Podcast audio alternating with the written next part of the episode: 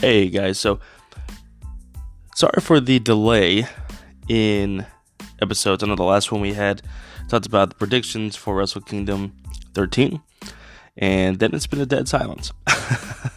Between life, schedule issues, work, love life, um, and being sick in between, you know, and not gonna lie, a little bit of laziness into it as well. Um, haven't recorded an episode. It's been a while. Been trying to get up with some decent ideas though, instead of just me doing a solo show every single week. Thought of maybe something a little bit different for this week. So, in collaboration with my friends Randall and Will, we took a couple couple days, a little, almost a week to really plan this whole thing out to where what you guys are about to hear is uh, about a week's worth of ideas that we float around, and so we decided to uh, come up with something different. And in this week's episode, we're going to be talking about the Monday Night War. Now, I know you guys that are listening to this have probably known about the Monday Night War for years, dissected it, learned about it, researched it, watched documentaries, listened to podcasts about it. So we try to give you a little bit different take instead of kind of doing what everybody else did and talked about the same issues or stuff like that. Of course, there's some things you just can't not talk about um, that maybe be repeated for um, other people. So, um, from a pure span fans perspective, we talked about a few different things that maybe you have or haven't heard um, from fans and wrestlers and people that were behind the scenes during those time frames of 1995 to 2001, which of course were the years for the Monday Night War. Um, in this episode, Will takes the side of WWF, WWE, and I take the side for WCW, my passion of WCW, the mark that I am for WCW. Um, have my good friend Randall, Randall, I think that's more of a W than an R, Randall, excuse me. Um, had my friend Randall be the moderator for this. He came up with a few questions for us. Um, and then after that, Will and I just kind of went back and forth with uh, questions and even gave Randall a few opportunities there to share his opinions and stuff like that into it. So hopefully you guys enjoy this episode. Um, like I said, a little bit something different this week instead of an easy solo show of uh, reviewing 205 Live or reviewing shows, especially Wrestle Kingdom, stuff like that. Um, they're definitely uh, in the month that we haven't done something, month and a half, that a couple big things have happened. The Royal Rumble just happened. We're on the road to WrestleMania. All Elite Wrestling is really gathering their roster up and announced their couple dates that they're doing for a couple shows, or at least the one show, and they've mentioned a second show that they have not released a date for. And so, a lot of things to talk about for sure. I may do a couple solo shows um, here and there to kind of get this, of course, revitalized, more of a consistent thing instead of hit or miss. You got to do a better job at uh, keeping you guys updated on the social media platforms as well. Um, which, of course, you can like us at Beyond the Curtain Wrestling Podcast on Facebook. You can find us on Spotify, Beyond the Curtain Wrestling Podcast. Um, Anchor, of course, is our home for recording this, but Anchor is in collaboration now with Spotify, so that's pretty cool. Um, find us on Google Podcasts, Apple Podcasts, um, Stitcher, all sorts of different various platforms you can find your favorite podcasts. And of course, you can follow us on Twitter at Beyond the Curtain. And there is no O in Beyond. So Beyond without the O, Beyond the Curtain. Where we'll try to do my best to get better updates, you know, uh, keep you guys informed of what's going on. There is at the very end of this episode, um, towards the end credits where when I kind of wrap up, there is a huge announcement regarding a second type of debate that we're going to be doing that is going to be a lot more intense, and I will kind of recap that at the end of this episode. So I hope you guys enjoy this, and you guys um, give me feedback on Facebook, give me um, feedback on Twitter. Let me know how you guys liked it. If you didn't like it, what you would like to see in the future, what you wouldn't like to see in the future. Um, your feedback is vital to the success and not success of this show. Um, but as of course, uh, you know, I'm not looking for hundreds of or thousands of dollars in, in profits of getting this episode. I'm just a pure wrestling fan. Have been since I was two weeks old, and that's not a lot. You can ask my parents and my family and my friends that know me for a long time. Uh, just a pure wrestling fan that just loves to talk about and share about wrestling. You know, I'm not trying to get this thing um, to the likes of 83 weeks or you know what happened when. Um, Talk is Jericho keep it with 100 with Konnan, nothing like that, or bust open radio. Just trying to do something that I enjoy. It's a hobby, and I love talking about wrestling. So, um, I appreciate you guys. I appreciate you guys for listening, tuning in, for sharing this, for for collaborating with me, for giving me some ideas, um, and giving me feedback. So, uh, hope you guys enjoy this episode with Randall, Will, and myself as we discuss the Monday Night Wars. But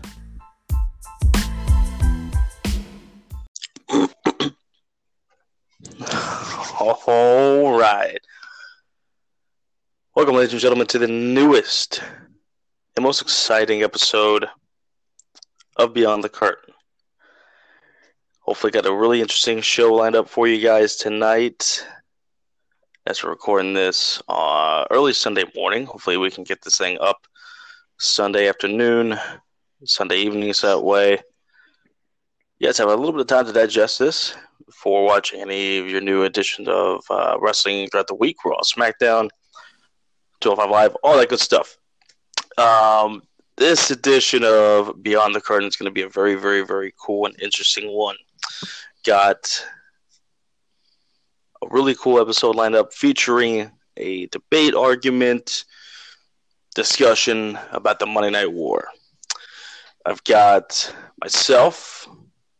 You already know who I am, Cody going to be representing kind of the WCW kind of side of things. I know you guys have, have, have watched, heard, read all sorts of stuff about the Monday Night War stuff, but I thought it'd be a cool idea uh, to kind of get something a little bit different on the on the podcast. And I've got a cool show with um, some guests here lined up, um, including which got my man who's going to be kind of hopefully representing the WWE side of it, um, or more of a devil's advocate side of it. A guy that's very near and dear to the heart and souls of uh, Outlaw Sports Network and has been featured on plenty of the podcasts. Will, my man who knows how to thrill, is joining us here tonight. Welcome, welcome, sir. Thank you. It's good to be here. Absolutely, absolutely. And we got my boy Randall Beat Lee. He's going to be moderating this wonderful occasion. Um, going to be hitting us with a couple questions, a couple things to kind of get the argument, the discussion set up. It's going to be really fun. So, Randall, welcome and thanks for the for the moderation, I guess, of the uh, of this whole idea. Yeah, not a problem. Yeah, not a problem. So so casual. I appreciate that. Thanks for not being modest. um, but yeah, so really, I have no uh, no guidelines for this. I don't think we really have any kind of guidelines. Just kind of Randall kind of do whatever he wants to do. If he has any questions, open up kind of discussion. I think we'll go. You know, hopefully we'll try to be take turns, but it may end up being a little little uh, off the rails, a little bit crazy in the middle of it. So, kind of hoping for a cool discussion debate. So, without further ado, I'll let you take it away, Randall Bealey. All right, all right. So, um, we'll, we'll get started with this. So, um, if you're anything like me, uh, growing up, and didn't really know much about WCW, and wasn't really until I met Cody until uh, I learned a lot about it. And so, the Night War is something that while I lived somewhat through it, didn't necessarily, I didn't know about it. So, Cody being the WCW mark that he is, um, the question for you and, that, and and Will can put his part on in it as well is what made Nitro so good that it beat Raw in the TV ratings for majority of 1996, all of 97, and the first half of 98? I'll be the mark. I'll start out. Um, it it was the shock value of television that WCW had, what WWF didn't have, and that was shock TV. Um, you didn't know what was happening, eh, you know, one week to the next on Nitro. Um, you know, first episode opened up with Lex Luger appearing, um, and then you had fast forward that to about seven months later, and had Scott Hall show up, Kevin Nash show up, the hostile takeover. You had Bash at the Beach '96 that led to the heel turn of Hulk Hogan. Um, put that where one great storyline fed right into another, where Sting felt, felt uh, betrayed by his friends, where the NWO set up a fake Sting and had uh, that Sting attack all the WCW guys. and basically made Sting believe that his friends didn't trust him. that led to Fall Brawl '96, where the fake Sting showed up as Team NWO. People thought, well, this is this is the real Sting. He's turned heel. He's now joining the NWO. And then the real Sting came out, beat everybody up, and then walked out. And then the next night on Nitro, walked out, and that created a whole new storyline. So it was just they had a lot of great creative decisions up until that point. And another kind of quick thing, caveat to it, they just had, in my opinion, better matches. They they did a great job with taking some of the stars from Japan, from Mexico, from ECW, cruiserweights, filling up that undercard, creating great matches. The main events, honestly, on Nitro were not great or very long, but they didn't need to be because people were so riled up to begin with that they just wanted to see the NWO lose or get beat up.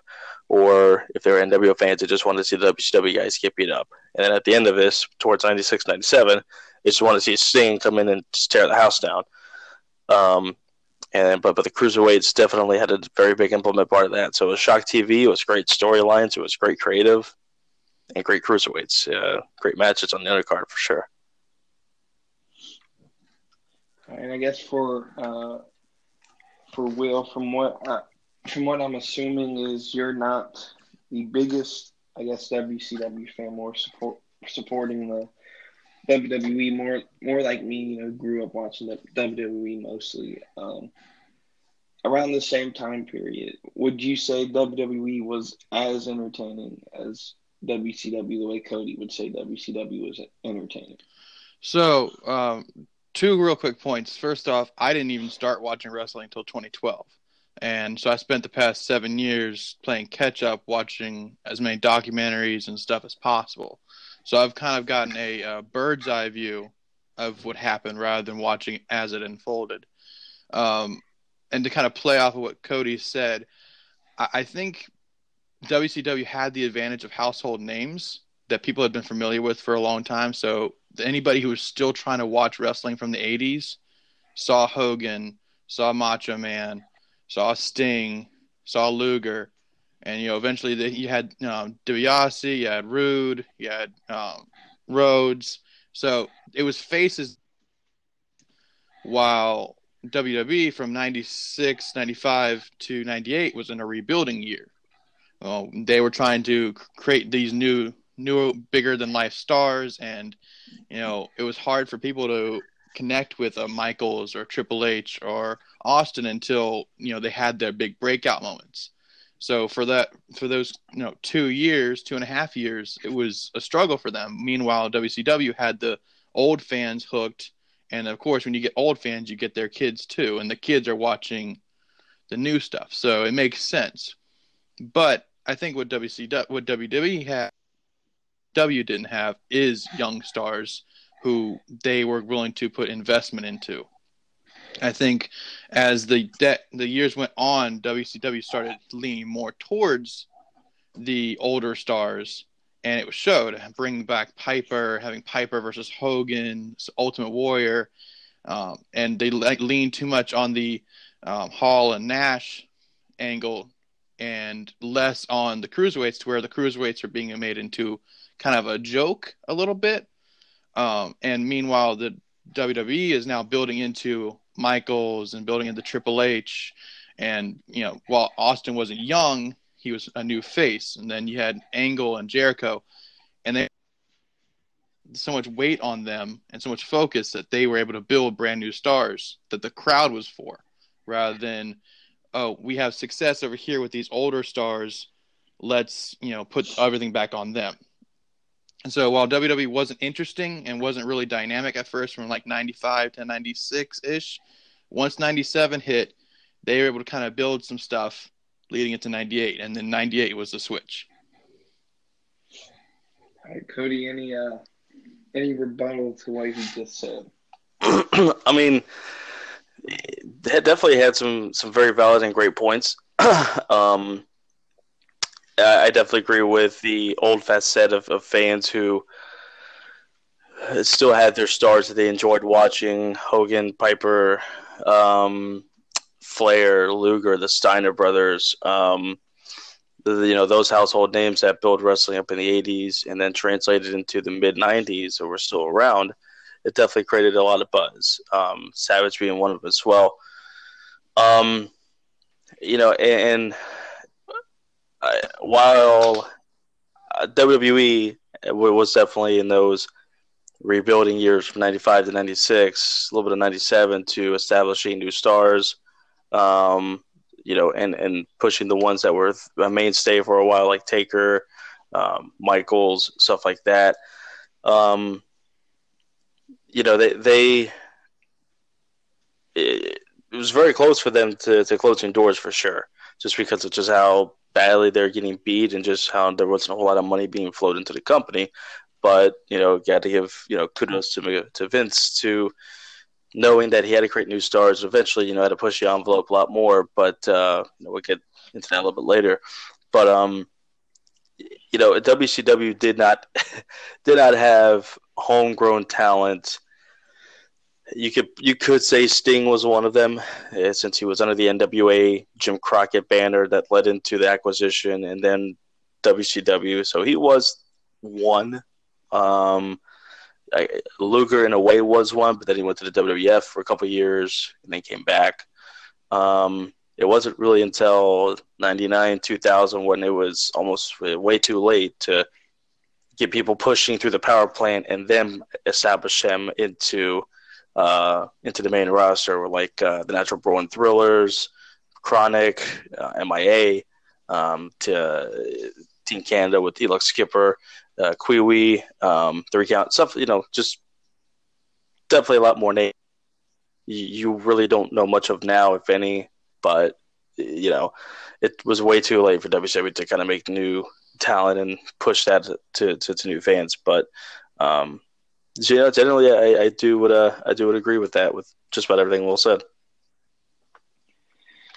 All right, so just one one more question that I just thought of um, before we get to the main the main debate uh, discussion here, and um, to me to understand, I think truly the the full aspect of the Monday Night Wars, you have to know the whole history of McMahon and Turner going all the way back to the '80s when Turner basically said we're not airing WWE as long as you're on USA, and all and McMahon chose USA and was upset that Turner pulled um, his product off of the Superstation.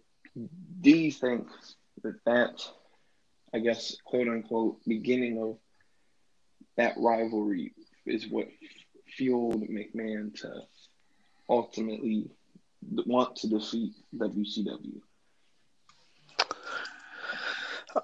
Um, yes and no.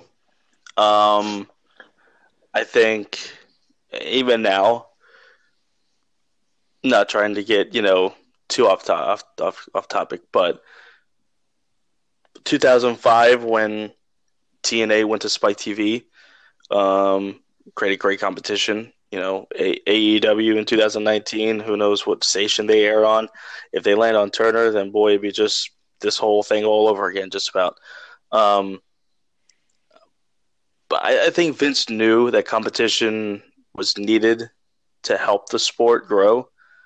Um, but at the same time, you got two pretty massive egos with McMahon and Turner uh, building basically for television supremacy.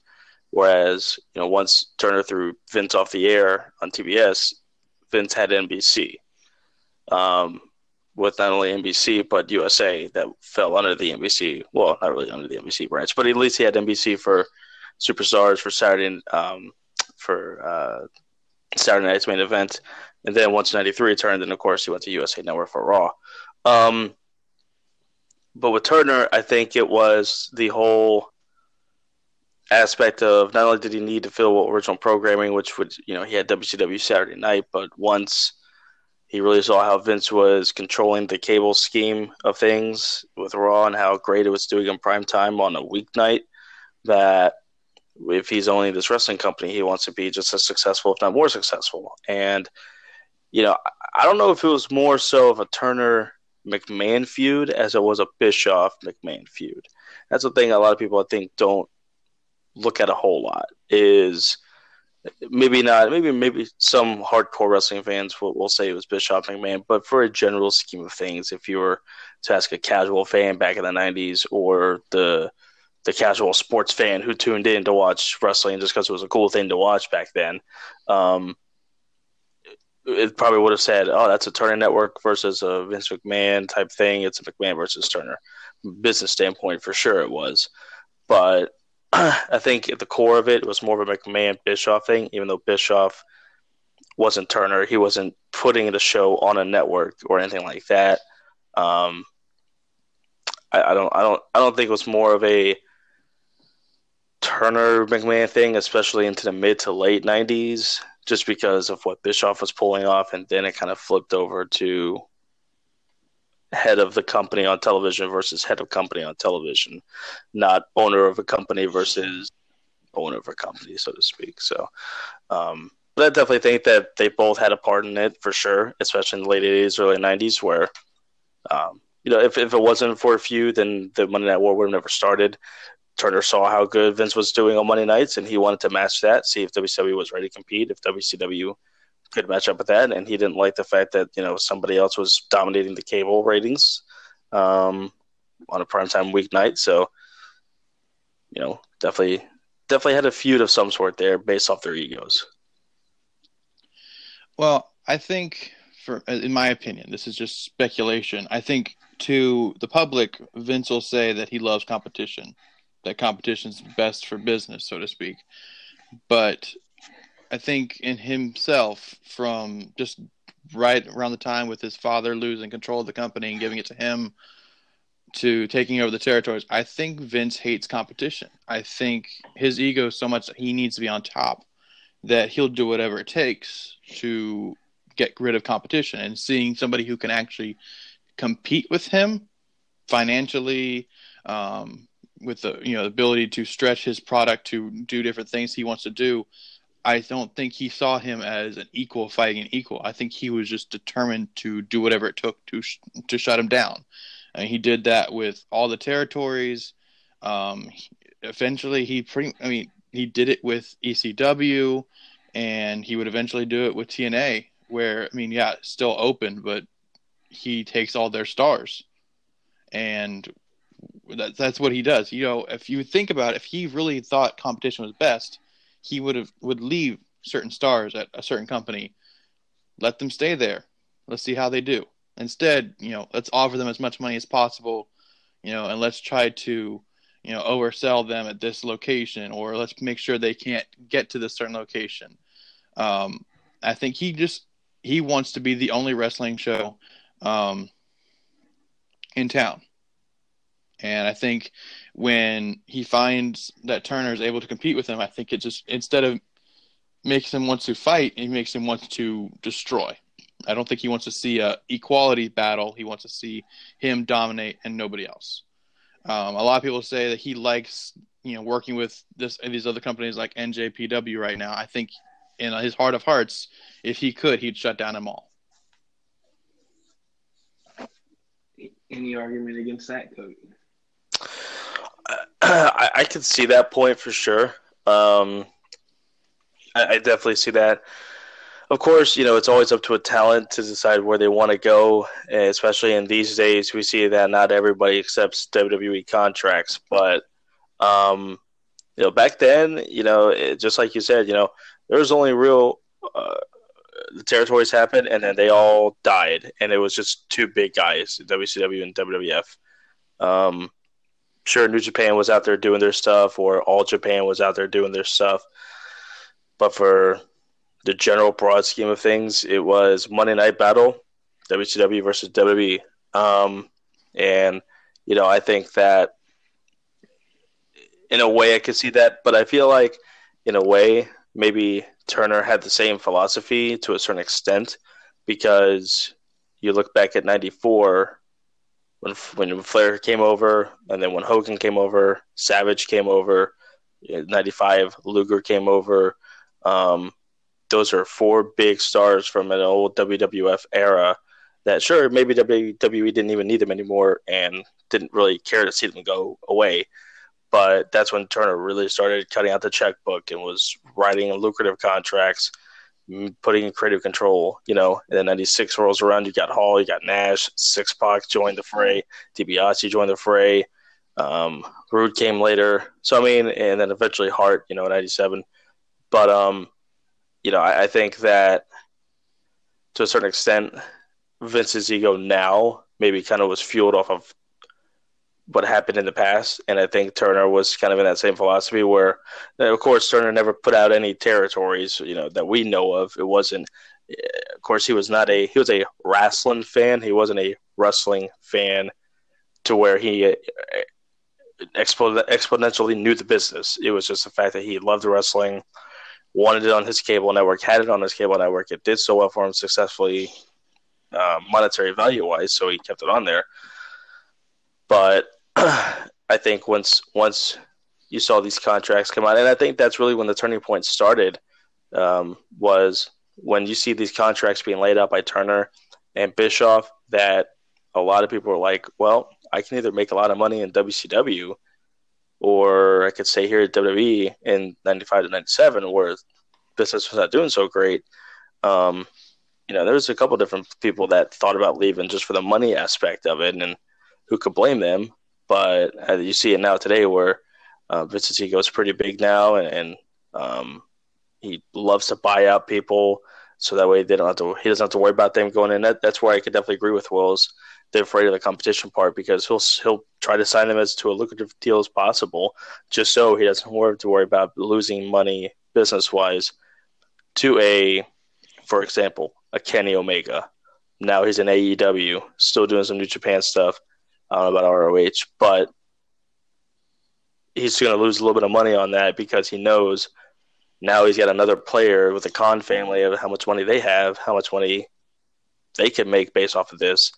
So um, I don't necessarily disagree with with, with what Will said for sure, but um, I could see a little bit of what's happening now being fueled of what happened 20 plus years ago.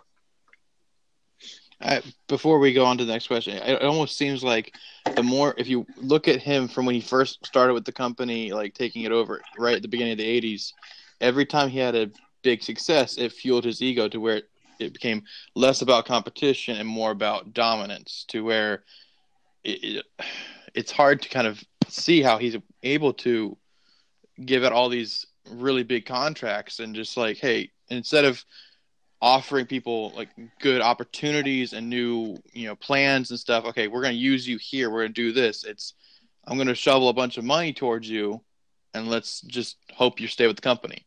You know you look at somebody like uh, mike bennett and maria kanellis you know everybody was kind of hyped when they got signed and they have literally done nothing. And they just kind of sat in the back you know, um, I think the only reason he used AJ is because I think the crowd would have lost their minds if AJ got signed, appeared, and did nothing. Um, and then you look at NXT kids. I mean, they get signed and they love it down there. And as soon as they get to the main roster, I think there's a little bit of vindictiveness behind Vince. He brings them up and he doesn't use them. And I think he sees NXT is getting a lot of popularity and I think because he's won so many battles with other companies and other people, he doesn't need to fight anymore. He has enough. He's a big enough paycheck. He can write people off. So he sees now he has competition with his own son-in-law. He only needs to do is sign him a contract to the main roster, place him up there, and have them sit for a couple years. And that is why we're we're in the situation we're in, where a Dean Ambrose is ready to leave the company. He doesn't. Vince does not need to see. Vince has no need to compete anymore, so he doesn't need to up his game. He doesn't need to prove to anybody anything. All right, uh, good points. Um, I do want to just mention. Uh, Cody mentioned um, the the style differences, and that Turner was a wrestling fan, a more you know southern um, that term in the South down here is very common, wrestling. Um, whereas McMahon being a Northerner was more into gimmicky characters. And my actually, I was just re, no, re, re rewatching some of the Monday Night War documentary, and my favorite quote was McMahon talking, saying he got a call from Turner saying, "Hey McMahon, I'm in the wrestling business now." And McMahon was like, "Oh well, we're in a different business." Um, so I think the philosophies were completely different in how McMahon viewed Turner and how Turner viewed McMahon. With that said, this is the main question. Looking back at it 20 plus years later, who really won the Monday Night War? Cody, I feel I know where you're going with WCW. I have you. I'll have you start. Did they win it, or is there a winner? What do you? Uh, what's your thoughts? um, people who listen to this podcast, first of all, are going to say, "Are you stupid?" We already know who won. What kind of question is this?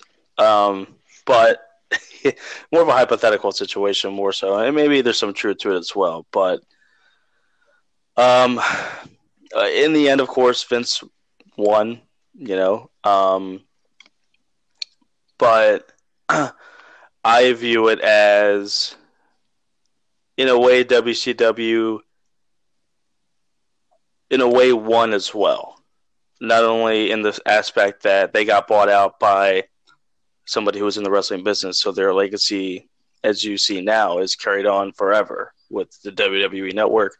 WWE content is on there um, because there's still a lot of hardcore fans like myself who appreciated through its major flaws how great WCW was and how vital it was to where we're at now in the wrestling industry.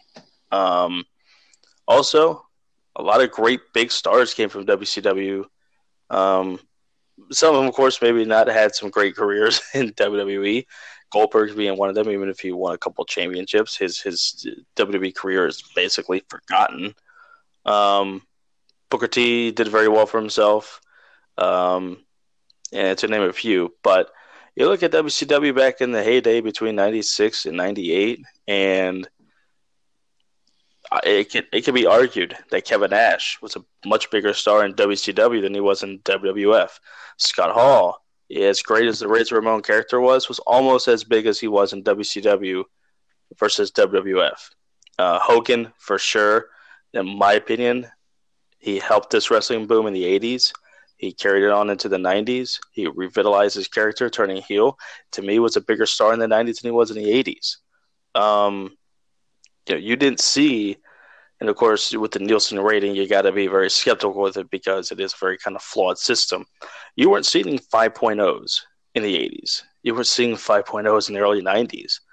You didn't start seeing 5.0s until late 97, 98 into 99. And with the, with the help of the NWO, with the help of Sting being that anti-hero vigilante amazing character that he was to battle the NWO, and then you had this phenomenon called Goldberg – and then you had the uh, breakup of the NWO, but the NWO Wolfpack was so hot in, in itself. Um, there was a lot of great things about WCW that is carried on to today, and um, like I said, it still in a way has some sort of claim of victory. It helped WWE basically bring itself from the brink of death it brought out the best of Vince McMahon. It took Vince McMahon's best shot to maintain control of the wrestling or a, uh, uh, business.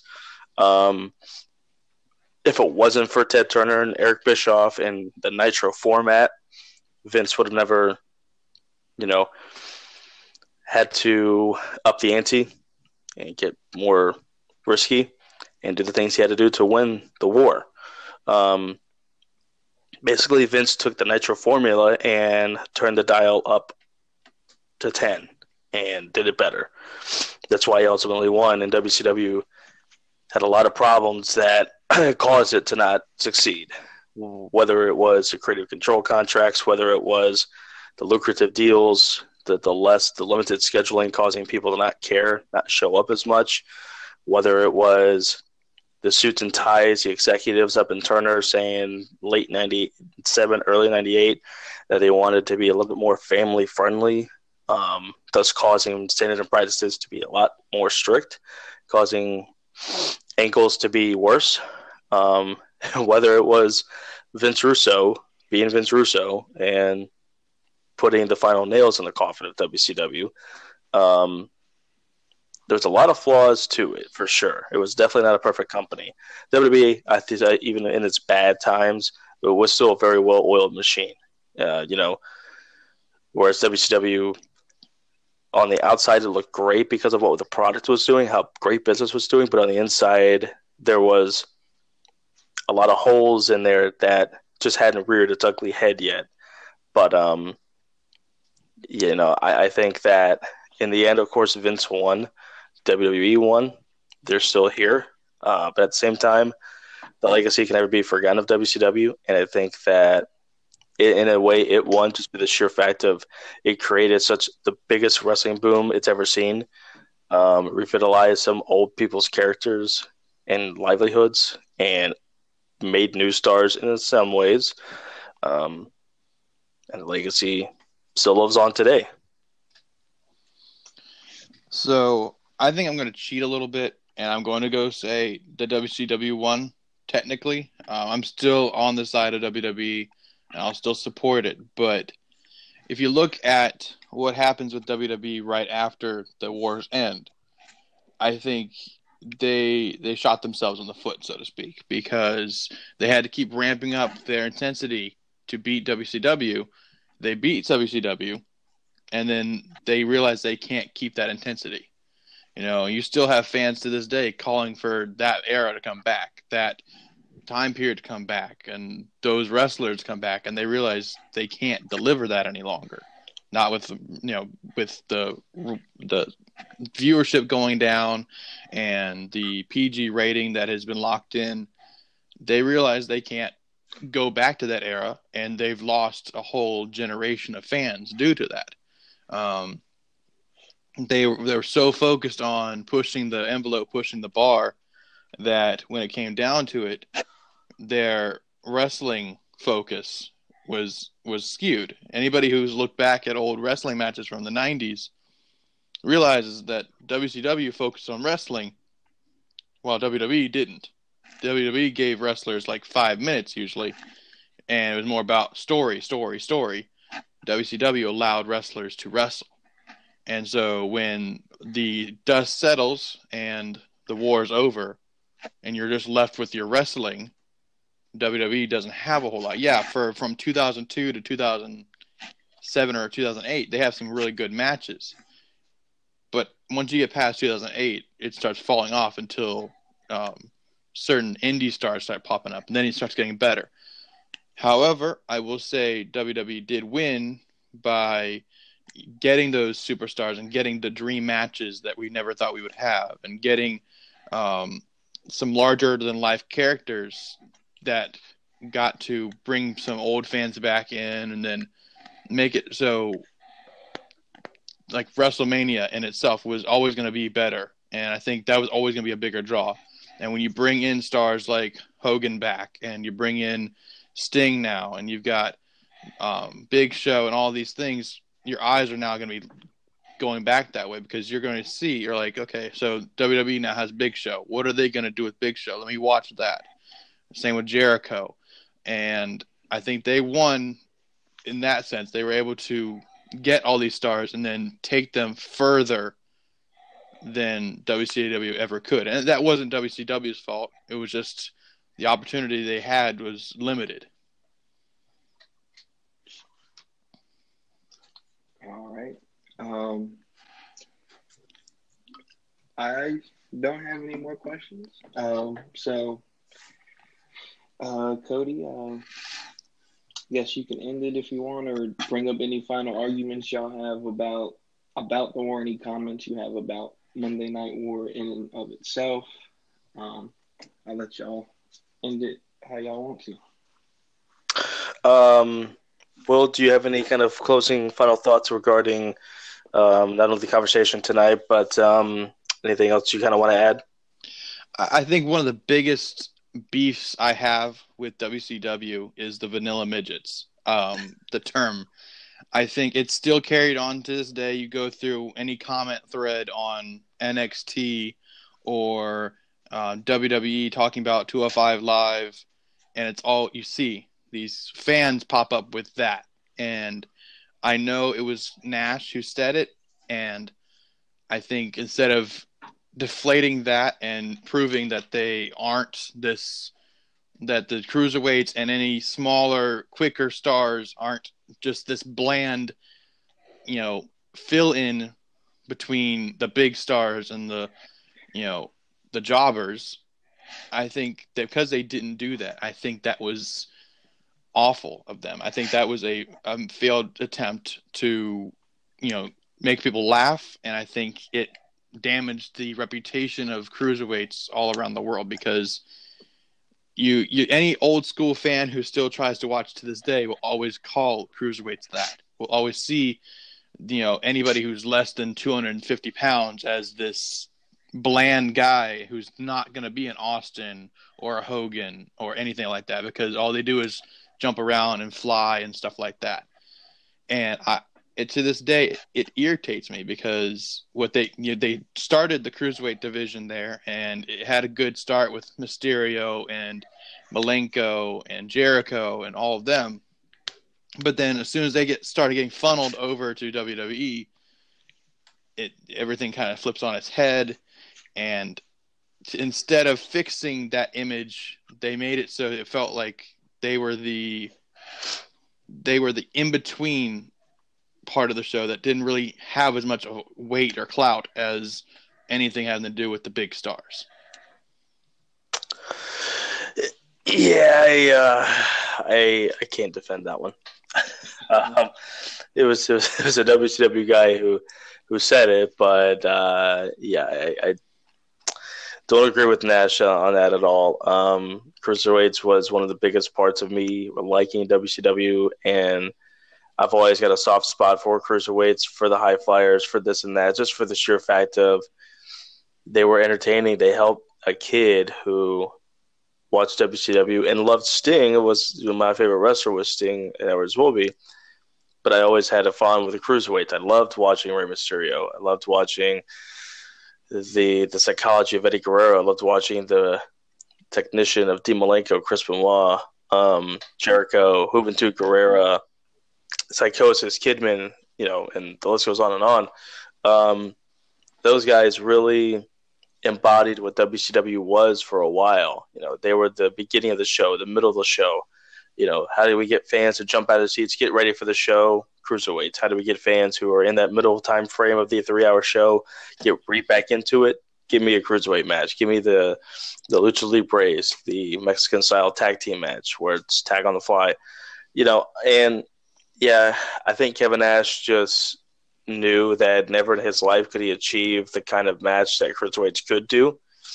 Um, and when, of course, when you're making that kind of money, that you can feel like you can say whatever you want and not get reprimanded for it.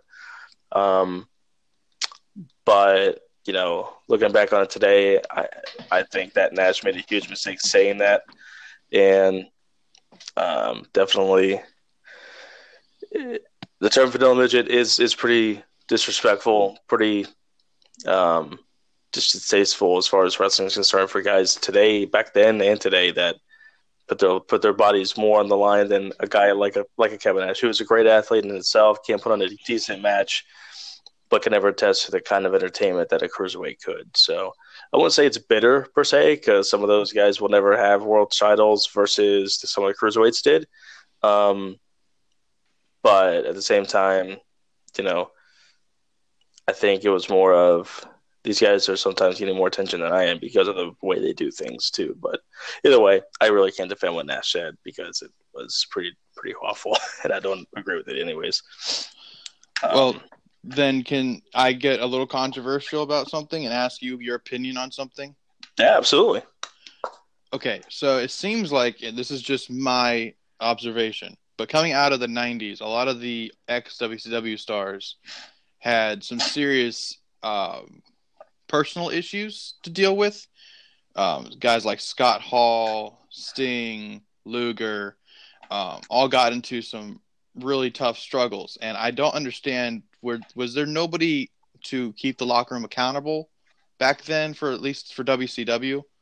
Because a lot of them got into drugs and alcohol, and they, they messed up their life. A lot of them fixed it in recent, you know, ten years, past fifteen years. But why does it seem like WCW had this string of people coming through, especially in the late '90s, that struggle with this stuff? Um, money and success definitely would be one. Um, and of course, you know, not to, to, to, to throw it off. Of course, WWE had a few of them as well, but it, you know, of course, in retrospect to this, it, it, it seemed like WCW had a had a hell, more than just a few that that had their fair share of things. Um, for one, WCW had a lighter schedule, so they worked almost nearly cut in half of what WWE did on an annual year. So that means more time to themselves, more time to get themselves messed up into trouble. Um, and I, WCW's locker room was nothing like a WWE locker room. There wasn't the sole leader that rallied the troops. That you know, uh, guys like Taker or Austin or Rock or Triple H that were the leaders of the locker room that you know stood and accountable for guys. We have a business to go and do. Um, you know, I'm not going to let you f up my opportunity. I'm not going to let you mess up my spot. Um, mess up this for us and would challenge each other to say, "Hey, I'm going to have the best match on the card, and if you don't agree with that, f you, you prove it to me." Type of mentality. That wasn't WCW at all. Um, and I think that when you have a lot of that free time, that and especially after shows where you're so high on the adrenaline, you go to a hotel bar, you drink a few, you try to unwind as much as possible, but um, I don't remember the name of the pill, but it was like the strongest type of thing you could ever ask for.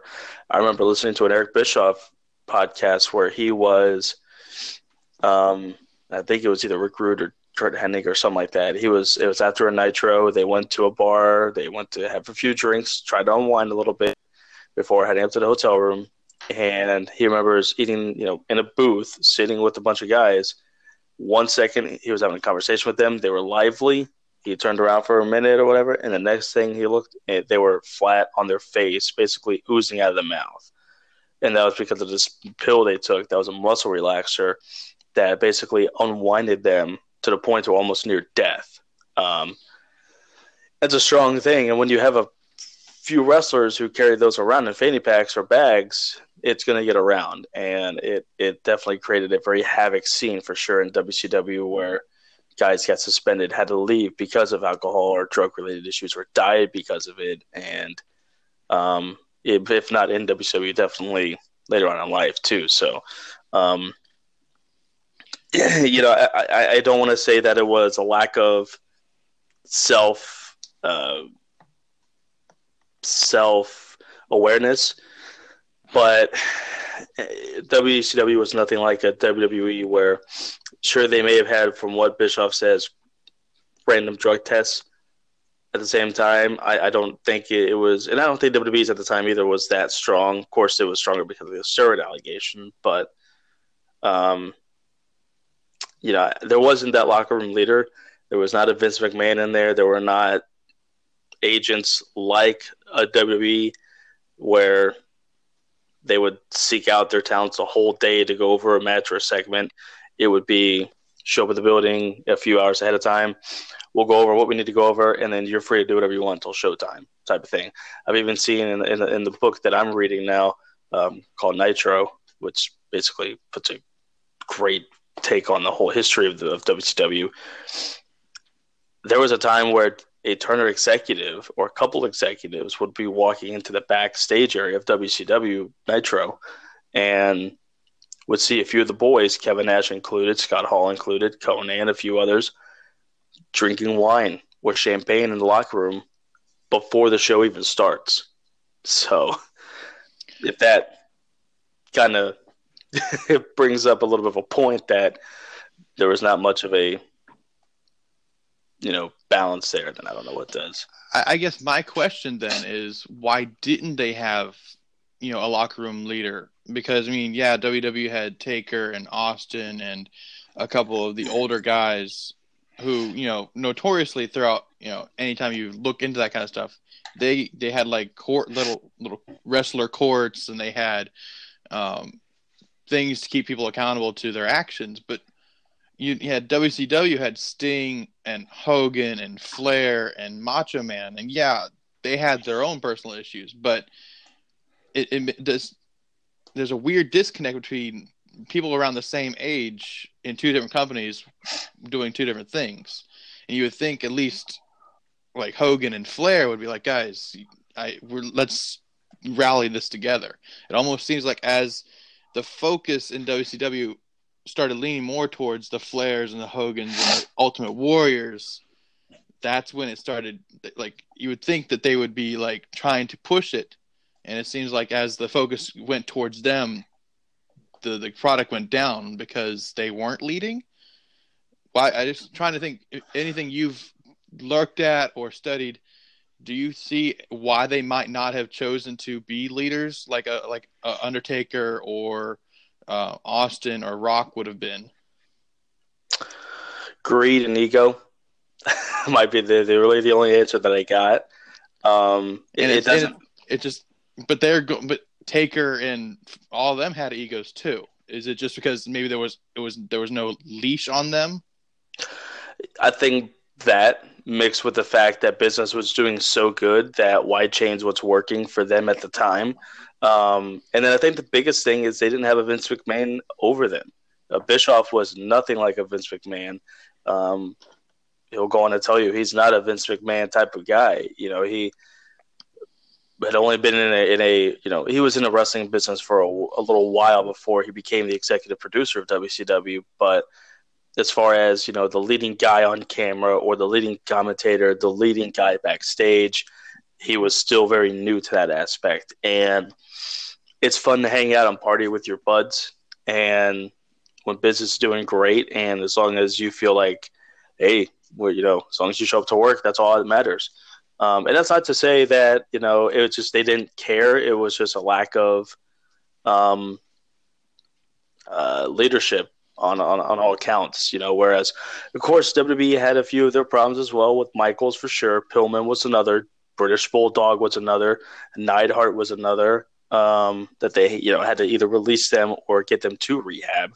Um, but it, it's still there was some leadership to take that initiative where it got to the point of DUIs, it got to the point of arrests, it got to the point of accidents where it was finally like, okay, we should probably take you off camera in WCW to take you off camera and go to a rehab or stuff like that. So, you know, I, I just, I think it was just a matter of it was Vince McMahon's company and he owned it and oversaw it. So he has a lot more to lose versus Eric Bischoff and Ted Turner, where Turner probably could have gotten rid of WCW, WCW in '97 at its highest point, and he still would have not, you know, made plenty of money off of it. So, lack of leadership for sure.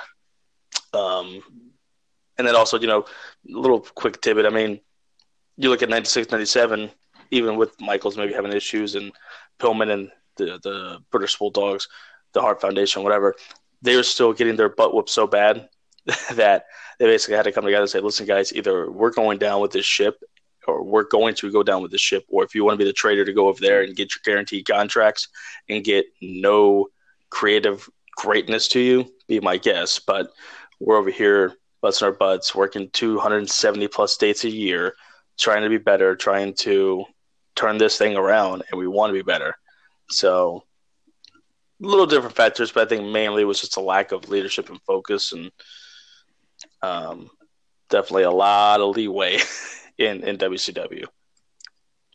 Yeah, I, I think part of it is the ego in the sense that WCW did have a lot of the old guard, so to speak, and they were, you know, they kind of had already proven themselves. Flair had already had all the championships. Hogan did.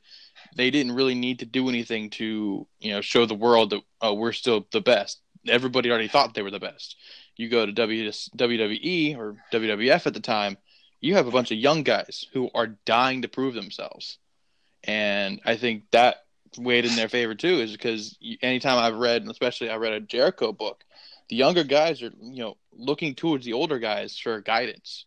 You know, you know, there. But as you go into WCW, it's not until 2000, 2001 we have younger guys there, and I think, like you said earlier, it's it was too late. I think they're heavy on the old guys. The old guys didn't need to prove anything anymore, and no. I think yeah, I think WWE chose right by trying to invest in new guys because they're always hungry, or at least for their you know time in the sun, they're always hungry.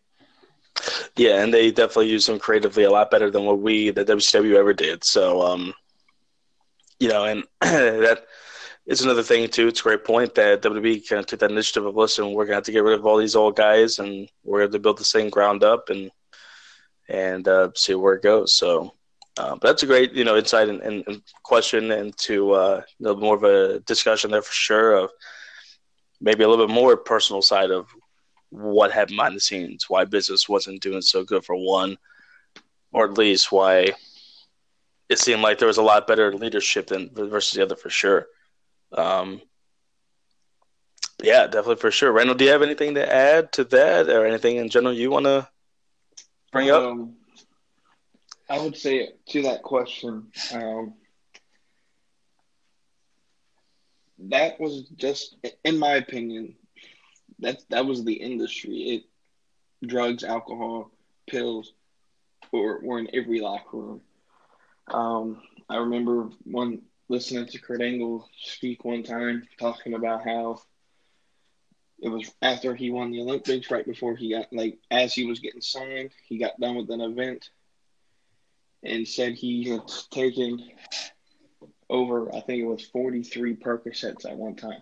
If you've never been on Percocet, I have. I took one and it knocked me out. Um, 43 could kill you. Um, so it's the industry, it's people who put their bodies on the line and try to ease the pain using those methods. However, I think WWE's, um, I mean, granted, their wellness policy was nowhere like it was today in the 90s. But they've always, I feel, not just in the wrestling world, but in a sports world in general, have always been leaders in trying to solve sports injury, injury problems um, in, in that term. But uh, to me, it, it's the industry you, you sort of would have been more surprised if it wasn't there than the fact that it was there. And then the fact that, you know, Ric Flair isn't really, you know, the kind of role model you want to have. Um, That's a good point. Um, That's a good point. so, I mean, I, I just feel like WWE, like Cody said, had Vince McMahon and then to sort of, you know, lay down the law, and Bischoff was more, well, I'll say, fair in how he rolled, just come to work, do your match, and leave. Um, and I, I, think also it did help that you had the chairman of the company there on a daily basis on television, involved in the stories, involved in each one of the guys' lives, kind of orchestrating everything. Yeah, he was a puppet master. Yeah, he was crazy. He still is crazy, but at least he's there every day, keeping these guys, you know, checking in on these guys, being, you know, friendly at least. But you know, Turner, I guarantee you, he probably visited less than hundred times, and that he had no need to. He had yeah. no need to. Yeah, and that's that's the hardest thing to to really. But the best way to look at it is. Turner looked at it as it, Turner loved WCW as far as an entity. He, you know, he kept it on television when people didn't want him to, this and that. Um, so he loved it to that aspect of that it was something he enjoyed and liked, and it made money for him. So he wanted to keep it up on television. Whereas at the same time, as long as business was business, he didn't care. He didn't, like you said, I, I probably less than fifty times he probably visited that locker room Yeah, and, and my my guess, maybe maybe a little bit more, but um, nearly nothing like a Vince McMahon, where he's there every day. He's like you said, he's gonna he's gonna check in on you. He's gonna make sure you're doing good. Make sure his agents are assigned to a specific segment or match. Make sure they're good. Make sure we all come together on, on for the mutual cause. And if something's not right, we need to fix it. Whereas WCW was here's the format, here's what we're doing, here's your segment, make it work, make it happen. Um, if you need questions, you come ask me. I won't come ask you. Type mentality, and it showed for sure. Well, Cody, I've asked you two really difficult questions. Do you have anything for me on my opinion of WWE during this time? I think the biggest thing that I, excuse me, I have is 1997, right as WCW was hitting its peak, kicking the holy crap out of Monday Night Raw every week in the ratings. Um, based off the Montreal Screwjob, where Vince McMahon played Bret Hart horribly. Um, and not to say that Hart was a saint in this or that Hart, you know, got, they, they get screwed over, but at the same time, it was partially his own fault too for why it happened. Um, in your estimation, if you look at it from a WCW's perspective, you're watching this on television, and then you also have to factor that they're doing a documentary on the side of this, you know, the Wrestling with Shadows thing. When Hart comes into the locker room and he tells you, I had a 20 year contract with Vince, guaranteed. I was going to be a producer, have my role, you know, down the road when I'm done wrestling. And then he rips it away from you because business isn't doing great. Uh, screws you on national television in front of your home country. Everybody already knows you're going to WCW, but it was how you were going to get there. Um, and then four months later, we see Mike Tyson and Stone Cold Steve Austin as as a company like WWE, I would look at that and go, "See, that's the kind of crap that I'm glad we're not there. We didn't have to deal with that." As far as not the Mike Tyson thing, because of course you know you want that big celebrity status, but for what happened to Bret Hart, in my opinion, should have been the kill shot for W for WWE. It, it should have definitely been. That should have been the the. Sure, it was still Bret Hart. You had to let him go. wasn't fitting to your plans. Whatever. But if you look at it from a WCW's perspective, that's our turn to capitalize on that and almost end the whole thing. Because now we've got Bret Hart. We had their biggest main star in the 80s. Now we have arguably their biggest star in the 90s, besides maybe Shawn Michaels and Taker. How, from a from your perspective, if you looked at it from a WWE side of things, put yourself back in that position, knowing that Shawn has got problems as well. Why didn't the war end in '97? Why didn't it end? And why didn't it end not only for the Hart factor and the but the Sting Hogan factor, the most anticipated build up almost in wrestling history. Ninety seven probably should have been the end of the war. Yeah, and trust me, I I know what you're talking about, but I think it also plays into the probably the biggest thing I hate about the Attitude Era is the uh, pushing the envelope and the uh, crossing as many lines as they possibly can without becoming R rated. Sure. Uh, I think Vince saw that this was bad publicity, and he saw that he was losing a good worker who was loyal to his company, and he's probably going to lose. All, he's, he knew, I think, I in my opinion, I think he knew he was going to lose Shawn soon, whether it be Shawn getting injured, like he, or Shawn getting fed up. Um, and you've got WCW is trying to get Taker and trying to get Austin and trying to get all of them. And I think that's when he he pulls the rabbit out of the hat of the let's push the envelope as much as possible on television.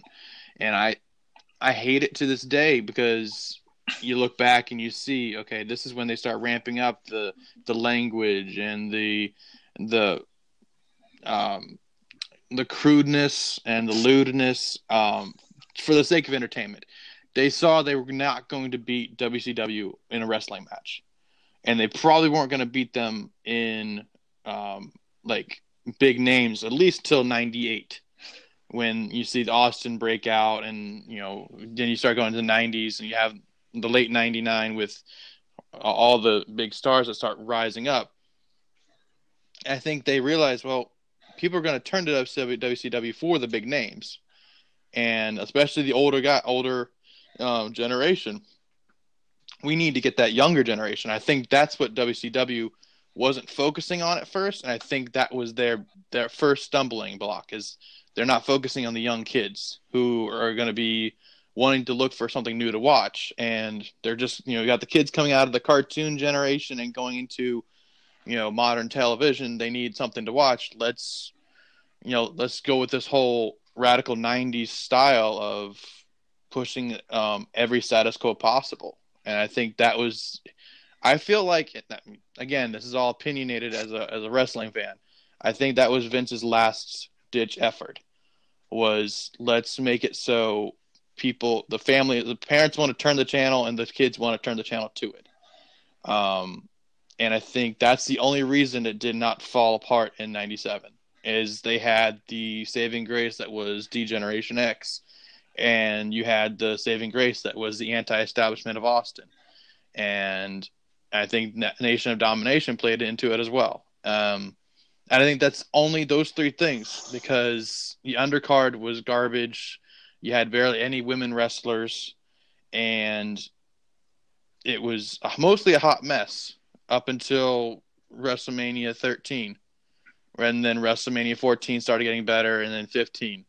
Um, I like I said, the only reason the war did not end is because it was such a eye-catching thing is well they're not going to be going to WCW to see half naked people and dirty jokes and stuff like that they're going to go to WWE and it's going to be what everybody at that school or that office or that you know gym is going to be talking about is this so i think it was he vince was betting on well if they're not going to watch me for the wrestling and they're not going to be watching me for the specific wrestlers we're going to get them to watch with what are we going to do next. And when we do that, then they're going to see Taker and Austin Rock, and we're going to hook them with those.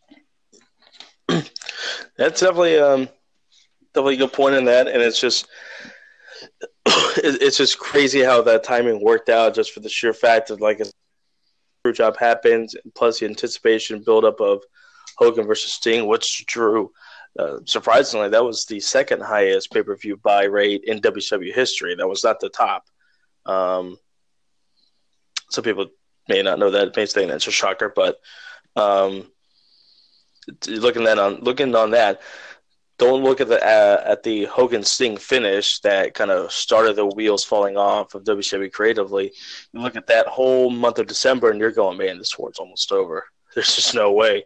There's just no way that WWE is gonna come out of this on top. But you know, like you said, timing timing is everything, and, and it definitely worked out for sure. Um, Randall, do you got anything to add to that, or anything you want to add to the uh, to discussion? Um, I'll add that, like you said, they were extremely blessed that at the time Bret Hart was ready to leave. Rock and Stone Cold were like big names, and you had you had guys who were ready to fill that spot, and so that's why I feel WWE really didn't care if Hart left. Um, and then this is just me personally, where Will bashes the crudeness and the lewdness, and the uh, parents aren't going to want kids to watch it, so the kids. I don't know about you, but I was watching alongside with my family. it, um, it was it was one of those things where I, that's what you wanted to see on TV, and that was the '90s in general, um, and all kind of uh, pop culture was pushing that envelope, um, and so I, I find that. I find that McMahon does a good job for the most part, changing and adapting his company to what's popular in pop culture, not necessarily what's popular with the hardcore wrestling fans, but what's popular with the casual fans who are going to watch three events a year in WrestleMania, maybe a couple other events. But so I feel McMahon was lucky he had Stone Cold and The Rock because they built the early 2000s for him. Or else, I don't know if we would still have WWE. I, I guess my just a, an aside. The reason why I hate it so much is other than the fact that I, I think it was completely useless. I think wrestling needs to be about wrestling, and yeah, there's a story to it, it, but it should always be a good guy versus bad guy. It should always be, you know, good triumphing over evil. It should never have to be okay. Let's spend 15 minutes about this naked person or this, you know, despicable thing we're going to kind of make a joke about. I think that gave birth to some of the stuff we're dealing with on the indie scene right now that I'm not going to get into. That both of you know what I'm talking about. um, I think it's wrestling needs to be about wrestling. I think if you want to see that kind of stuff, you know where to go to get that kind of stuff. I think wrestling needs to be about creating a story of heroes and villains and um, creating a complex story about that. And that's something that WCW did pretty well. One of my favorite matches of all time is actually a WCW match between Goldberg and DDP, and it was it's just simply a um, David versus Goliath story, and yet it's told so beautifully. And meanwhile, you flip over to what was going on in WWE at that time, and you know the good wrestlers are getting five minutes, and the other ones are you know making horrible, inappropriate jokes in the ring to poor Sergeant Slaughter. Um, it's, I think it just that's the only thing I would take away from WWE at the time is they went a route that we're they're still paying for to this day because they're not able to deliver the what they could deliver back then. Yeah, and I mean, I, I, I could definitely see from both both perspectives about that for sure. Um, it's like I said at very beginning of this, how basically Vince took the Nitro format, where in the beginning Nitro was kind of looking for that 18 to 49 demographic, where um, you look at WWE back in those days, they still had the characters, they still had the goofiness, whereas WCW was more of a real life thing. The hostile takeover, you know, definitely being a prime example of that.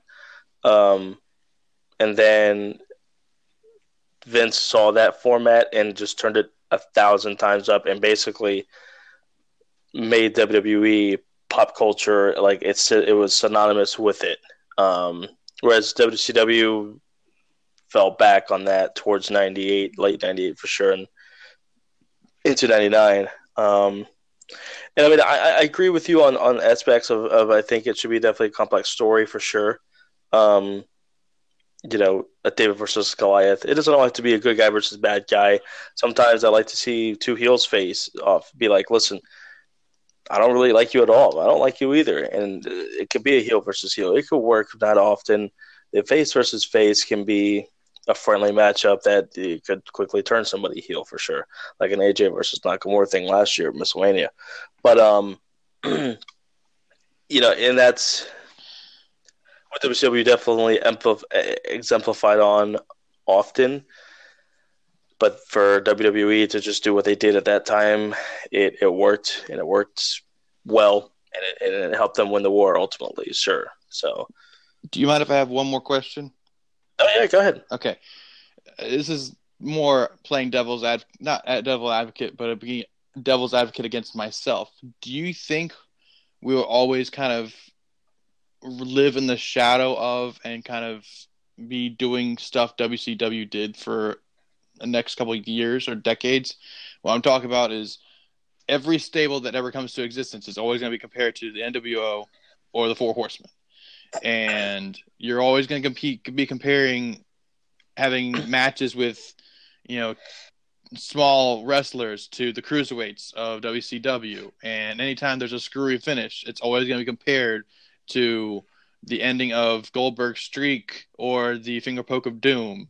And, you know, you got the dusty finish. Everything, it seems like anytime something happens, it's it's comparing it to WCW or reminding people of it. do you think we'll ever be able to say this is a definitively new idea, or will it always be kind of copy paste of something that WCW did? I mean, look at it. We've got Clash of the Champions. We've got um, the um, uh, War Games is back, um, and everything. The revival is a callback to the Andersons. So, do you think we'll ever be able to have something unique again, or do you think maybe the ideas that Dusty came up with in WCW that and the things that happen in WCW will always be carried on, whether it be for the good or for the bad? Um, not between Dusty Rhodes, Kevin Sullivan, Eric Bischoff, the creative, the three best creative minds in WCW history. Uh, it, it, I unfortunately think yes. Um, just for the sheer fact of it, while everybody is dying for the new, brand new, brand spanking new idea, what's the best creative idea we got that, that can turn this company and turn this industry around 180 degrees? Somehow, some way, it's going to be compared to the NWO or to the Four Horsemen or to a screwy finish, whatever. Because WCW for whatever reason, perfected screwy finishes because Sullivan loved to book heat. He was a booking heat type of guy. You know, uh, if, if you wanted a match that ended where there was a bunch of heat going, you go to Kevin Sullivan for it. Um, but, but I just I think that's the unfair nature that that's how it's going to be because people Nexus should have worked. Mm-hmm. People compared to the NWO said it was a carbon copy of it, and hated it, and people, not everybody trashed on it. It was a, it, some people definitely, and myself included, enjoyed it and loved it. But I think because Vince was like, oh, too many people think is NWO, this and that, that they're not falling behind it. Um, a lot of things in wrestling fall on the "what's old is new again" mantra, but it seems like this generation, for whatever, whatever we try to get the old is new, but try to turn it up a little bit or they do it a little bit differently they crap all over it, or they're not open to the idea, or we say, oh, they're ripping off the NWO, they're ripping off this, they're ripping off that, the Ascension's ripping off uh, Demolition, and it's like, okay, but there's only so much you can do before you realize there's not much left that can be done that's not so superficially controversial or against everything a company stands for that they're just not one to put themselves in that situation. So, as much as I would love to see brand new ideas, and I'm always open to new things. I'm not always one of those people that revert back to an old WCW thing or oh, that's a WCW idea they took. Um, you know, I'm, I'm glad the Clash of the Champions has its own thing. I'm glad Starcade has its own thing. I'm glad they brought back War Games. You know, I'm not saying oh they're just trying to make uh, money off the WCW name. Um, I, I, I genuinely like those events, but it it unfortunately seems like that's probably gonna be the way it is do you okay this is more of a creative idea on your part but what do you think a, a faction would have to do to stand out in comparison to the four horsemen or nwo because you know the shield got comparisons to nwo um, you the uh, undisputed era is getting compared to the four horsemen. What do you think is going to take? I mean, I guess in one, the newest one that would be completely different would be the um, New Day. They're just so unique, but now they're getting comparisons to the um, oh the I cannot think of the uh, Michael Hayes and the um, uh, Rock and Roll Express. No, Freebirds. Freebirds. Oh, Freebirds. I'm sorry. Right. No, I'm thinking of 14 different tag teams going on here. um, yeah, honestly, I think the closest thing that I would have, besides what the New Day is doing, the Shield to me was the closest thing that was different. The NWO didn't always come out through the crowd. Um, they didn't wear the body armor. Body armor. They didn't have the. They had the different camera angles. They had the different the black and white, but they didn't have the handheld camera where that was like a government, like a CIA type group that was coming to deliver justice, as they said, and bring justice or whatever. It's like, okay, are these like government type officials? Like, what is this? The Shield to me was the closest example of a standalone thing. What takes what what does it take to stand alone and not be compared to that? It's definitely up to a fan's prerogative, but just doing everything if, if you if you really want to try it, look at everything the NWO did, do it as differently and almost similarity as possible. Okay, they had the black and white stuff, cut angles, cut cameras, stuff like that. Maybe try something different. Um, you know, with with uh, how how they presented their group as rebellious riot type people, how could you present this group to be something a little bit different than that? Yeah, they could be dominating, but they don't have to be the we're going to beat the crap out of the roster every single week and add 15,000 members within seven weeks.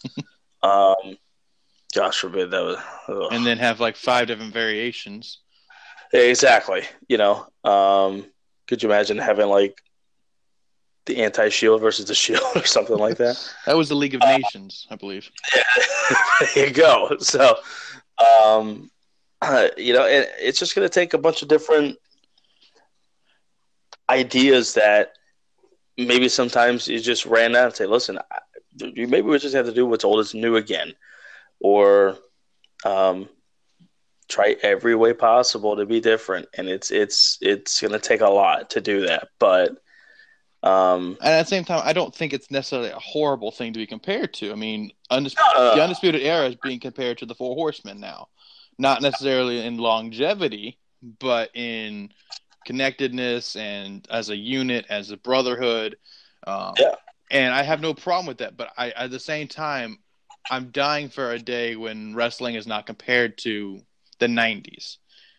I'm dying for a day when it's its own unique thing, and I can look at it and be like, I don't have to go- through comments and see people, you know, pining for the 80s or the 90s or saying that Austin or Hogan or whatever would be better, or wishing they would come back. I, I, I want this new era to be a new era. I would agree with that for sure, for sure, and that's something that may take a long time to get over. But it'd be great when we look back and say, you know, I, I wonder if a tag team would be as good as a revival. I wonder if a faction will be as good as a Shield or the Undisputed Era, um, stuff like that. Instead of saying, uh, the Undisputed Era is a great team, but they're just a carbon copy of the Four Horsemen or, um, anything like that. So. Um, but yeah, um, Reno, you got anything to add or anything like that? Um, I'll say, since that was sort of two questions, I'll sort of answer both as quickly as possible. So first off, no, I don't think we'll ever get away from it. I think partially because everything's been tried. Wrestling as a a sport, as a a thing, whether when it started in the early 30s at carnivals to it is now, it's the same. It's two people putting on a match. And then when we got to the 80s and the different territories, they each have their own philosophies um, on how to tell the story. But in the end, what professional wrestling is, is two people or two teams or a triple threat putting on a story to entertain. And in terms of what it will take to be original, um, I don't think, I just don't think the current crop of talent we have in any promotion is as creative as you had to be in the 80s.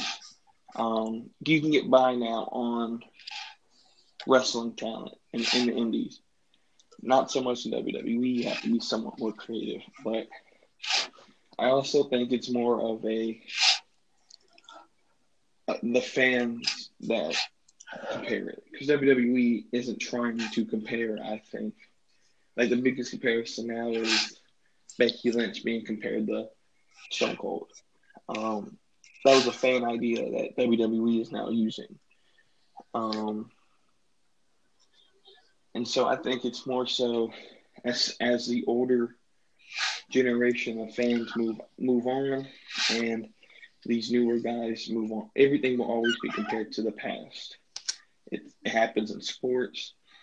Um, I I know when LeBron James, for example, was in Miami, they all they compared that team to Michael Jordan's All Star team and and all of that. And so yeah, it's part of nature to compare this generation to previous generations in terms of because that's what we know of. And so in 30 years, when we have a new team, it's going to be compared to the New Day or the Bar or whatever team is that hot team in this generation. That's definitely some great points for sure, and it'd be interesting to see what what uh, what definitely takes place here in the next few years, especially with the new generations coming up and, and new talents coming over and stuff like that. But we can all agree on definitely that the Monday Night War definitely is going to play the biggest part of uh, the wrestling history for uh, definitely for maybe the history of professional wrestling, foreseeable future for sure. Um, with new company starting up with all elite wrestling, maybe a new war starts. If it's not on Tuesdays, maybe something else happens. But um, I think we can all agree that this is uh, definitely a topic that we could spend hours on for sure, um, and just digest, talk about every single thing in the world about it. But uh, definitely was, if not the best time in wrestling, um, definitely one of the highest points in the history of professional wrestling for sure. Um, anybody else got anything last thing to add or anything like that? Nothing that could be summed up in five minutes or less.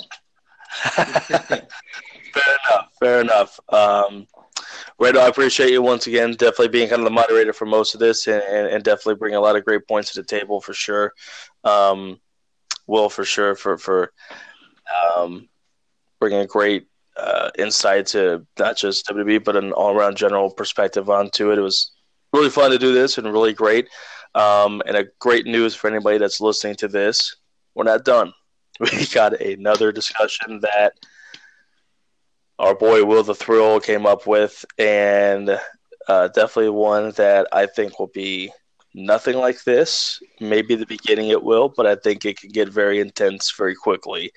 Um, it's the history of the Bullet Club and New Japan Pro Wrestling versus WWE uh, aspect of either the faction or as a whole, and that's going to be it's going to be an interesting interesting topic that um, even if you're not a fan of, of Bullet Club or New Japan and you haven't seen them or heard much of them, you may not even need to because we'll I'm sure we'll break down most of the his, historical context of it and debate all about that. So, and we'll hopefully get Randall to maybe moderate a little bit of that as well. Maybe give his more of a, his opinion and takes about that. Um, so be sure to keep an eye on some of the major platforms on social media, whether it's Beyond the Curtain on Facebook, um, Outlaw Sports Network, um, Unhinged on Facebook as well, or just uh, stay tuned to here and we'll keep you guys updated. Um, but yeah, so once again, thank you guys both for, for doing this, and uh, hope everybody had a great time for doing this for sure.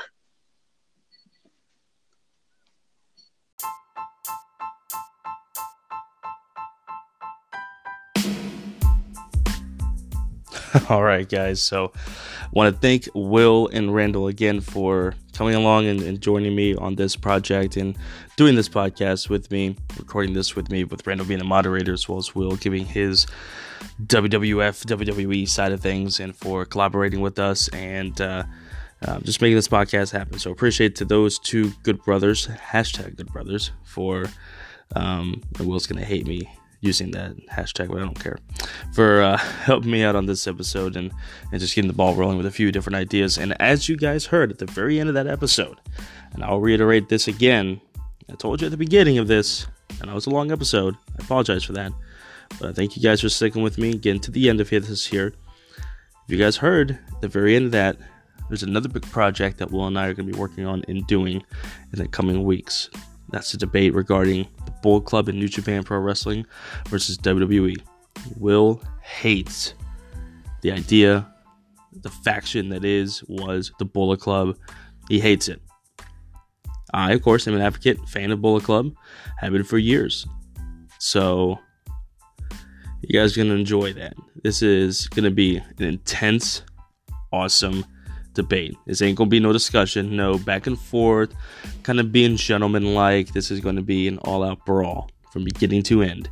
Even if you guys don't know much about the Bullet Club, the history behind it, or don't follow much of New of New Japan Pro Wrestling or Bullet Club, um, things regarding it, trust me. Yeah, I don't even care if you go to YouTube and, and type in the history of Bullet Club, where uh, New Japan Pro Wrestling came out with a f- like four part series on the history of the Bullet Club that are only like eight minutes long each.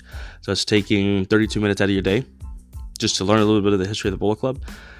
You got to do it even if you don't do it and you completely avoid that, and you guys come in with, to this podcast fresh, unaware of what has happened with New Japan Pro Wrestling and Bullet Club, you are going to want to listen to this. I guarantee you, you're gonna get your free money's worth, your free 99 money's worth of, of just listening to this podcast. So um, I'm excited for that. That's gonna be coming in the next coming weeks, guys. There's plenty to talk about though. Um, like I said at the beginning of this episode, I'll probably record a few solo shows, um, kind of get my thoughts on maybe a little bit of Wrestle Kingdom, maybe get my thoughts on the Royal Rumble, the Road to WrestleMania, as well as um, the news of AEW, All Elite Wrestling, uh, filling in filling in some of the press conference they had in Las Vegas a couple days ago. So that's going to be interesting and awesome to see as well or hear. Um, I am going to SmackDown on the 26th of this month of February in Charlotte. So this will be the second time that I've been to a WWE show on the road WrestleMania. My first one was my first ever, or no, my second, excuse me, second ever WWE show, which was SmackDown in March of 2004. That oddly enough was the go home show to WrestleMania 20, where Austin showed up, Brock Lesnar showed up. Um, that was an awesome episode. I got to go backstage. I got to meet Stone Cold, me and a group of kids. Got to meet him, Earl Hebner. Um, Stone Cold signed an autograph for me, personalize it with my name on it. Get to take a picture with him, a group photo with him. Um, the truck that he, I don't know if he drove out on that show, but there's a truck that Austin used to drive out to in either 03 or 04. Definitely 04, but I'm not sure if he used the same one 03. But either way, took a picture with that. Got to go behind the set of SmackDown and kind of look at that. Um, really cool experience. I was third row from the ring off camera, so I didn't get to be on camera, but that was so pretty cool. Best experience uh, as a kid that I had growing up and watching that. got to see the WrestleMania 20 sign, but this is going to be cool. It's always fun to see the sign, so you, of course you got to get your picture taken uh, to where the sign is showing. So that'll be cool, and you guys uh, may give my thoughts and opinions about that and things of that nature. But biggest thing, of course, guys, is in a couple weeks we're going to be recording and uploading the Bullet Club versus WWE, New Japan versus WWE podcast with me and Will that you're not gonna want to miss. I guarantee you that. So, once again, thanks to Will and Randall for for coming and helping me out with that podcast. Thanks to you guys for getting through this long podcast. Um, usually, my podcast in this setting, in this mantra, in this title, in this name has not gone over more than 45 minutes. So it's rare, but it's hopefully worth your time. Hopefully, it was worth every single second that you listened to it. And I appreciate you guys for tuning in. Once again, give me feedback, guys. It's very critical for me to just give you something you'll enjoy listening to. I don't care what it is good feedback, negative feedback. Feedback is feedback. So, once again, you can like us on Facebook at Beyond the Curtain Wrestling Podcast. You can like us there.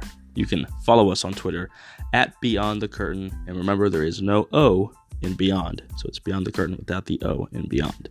Um, you can follow us on Spotify, where this podcast will be up here. Anchor, if you have the Anchor app, this is on here as well.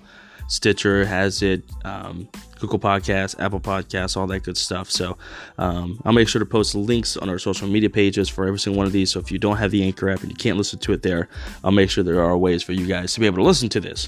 So that way, share this with your friends, share this with everybody, wrestling group pages all over the world, and uh, just hopefully get the name out there and do something that people can listen to as a side thing. So I appreciate you guys taking the time to listen to this. I appreciate everything uh, about you guys for sticking with me through this month and a half hiatus and for Will and Randall to have me out on this podcast. So until then, guys, I am Cody. Appreciate your time, and we will see you guys around the corner on the other side of the curtain.